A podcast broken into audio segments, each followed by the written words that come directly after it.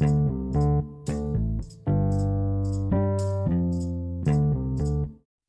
نام خدا دکتر آدینه هستم متخصص کودکان فوق تخصص نوزادان. و اما دردهای رشد.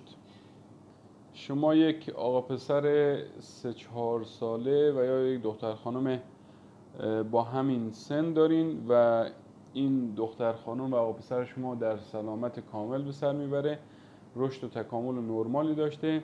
سابقه ضربه به اندام تحتانیش نداشته. به اصطلاح ما ورج ورجش خیلی زیاده از دیوار راست هم بالا میره.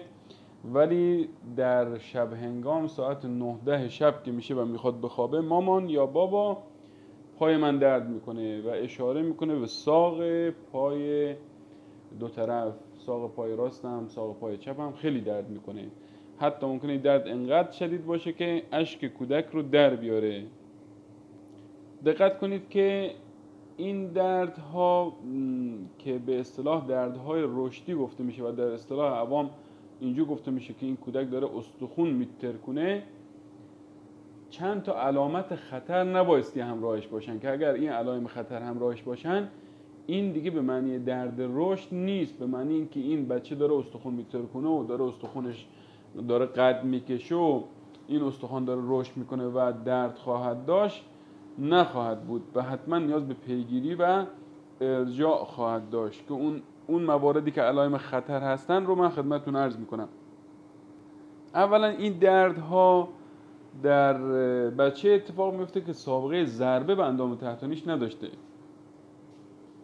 از جایی نیفتاده باشه پاش ضربه نخورده باشه تو باشگاه رفته باشه پیچ خوردگی و از علائم تروما یا ضربه مثل خون مردگی مثل کبودی روی اندامش نبود باشه. این دردها در کودکی که دچار تب هست نباید بوده باشه. این بچه نباید تب داشته باشه. هیچ تغییر رنگ یا تغییر فرمی در فیزیک استخوان و اندام کودک شما دیده نبایستی بشه. مثلا یک جایی از پاش ورم کرده باشه اطراف زانوش ورم کرده باشه اینجور چیزی نباید بوده باشه. علامت خطر دیگه که اگر وجود داشته باشه ما باید شک کنیم که این درد رشدی نیست و نیاز به پیگیری و ارجاع خواهد داشت. مثلا این کودک از بیاشتهایی شدید تعریق شبانه و کاهش وزن شدید رنج ببره. و در نهایت این دردهای رشدی معمولا در یک دوره یک تا دو ماهه معمولا تموم میشن برطرف میشن. و با یک ماساژ دادن ساده و توجه پدر مادر و نهایتا استفاده از پمادهای ضد دردی مثل پماد پیروکسیکام یا دیکلوفناک اونم شب به شب استفاده کردنش معمولا این دردش بهبود پیدا می‌کنه.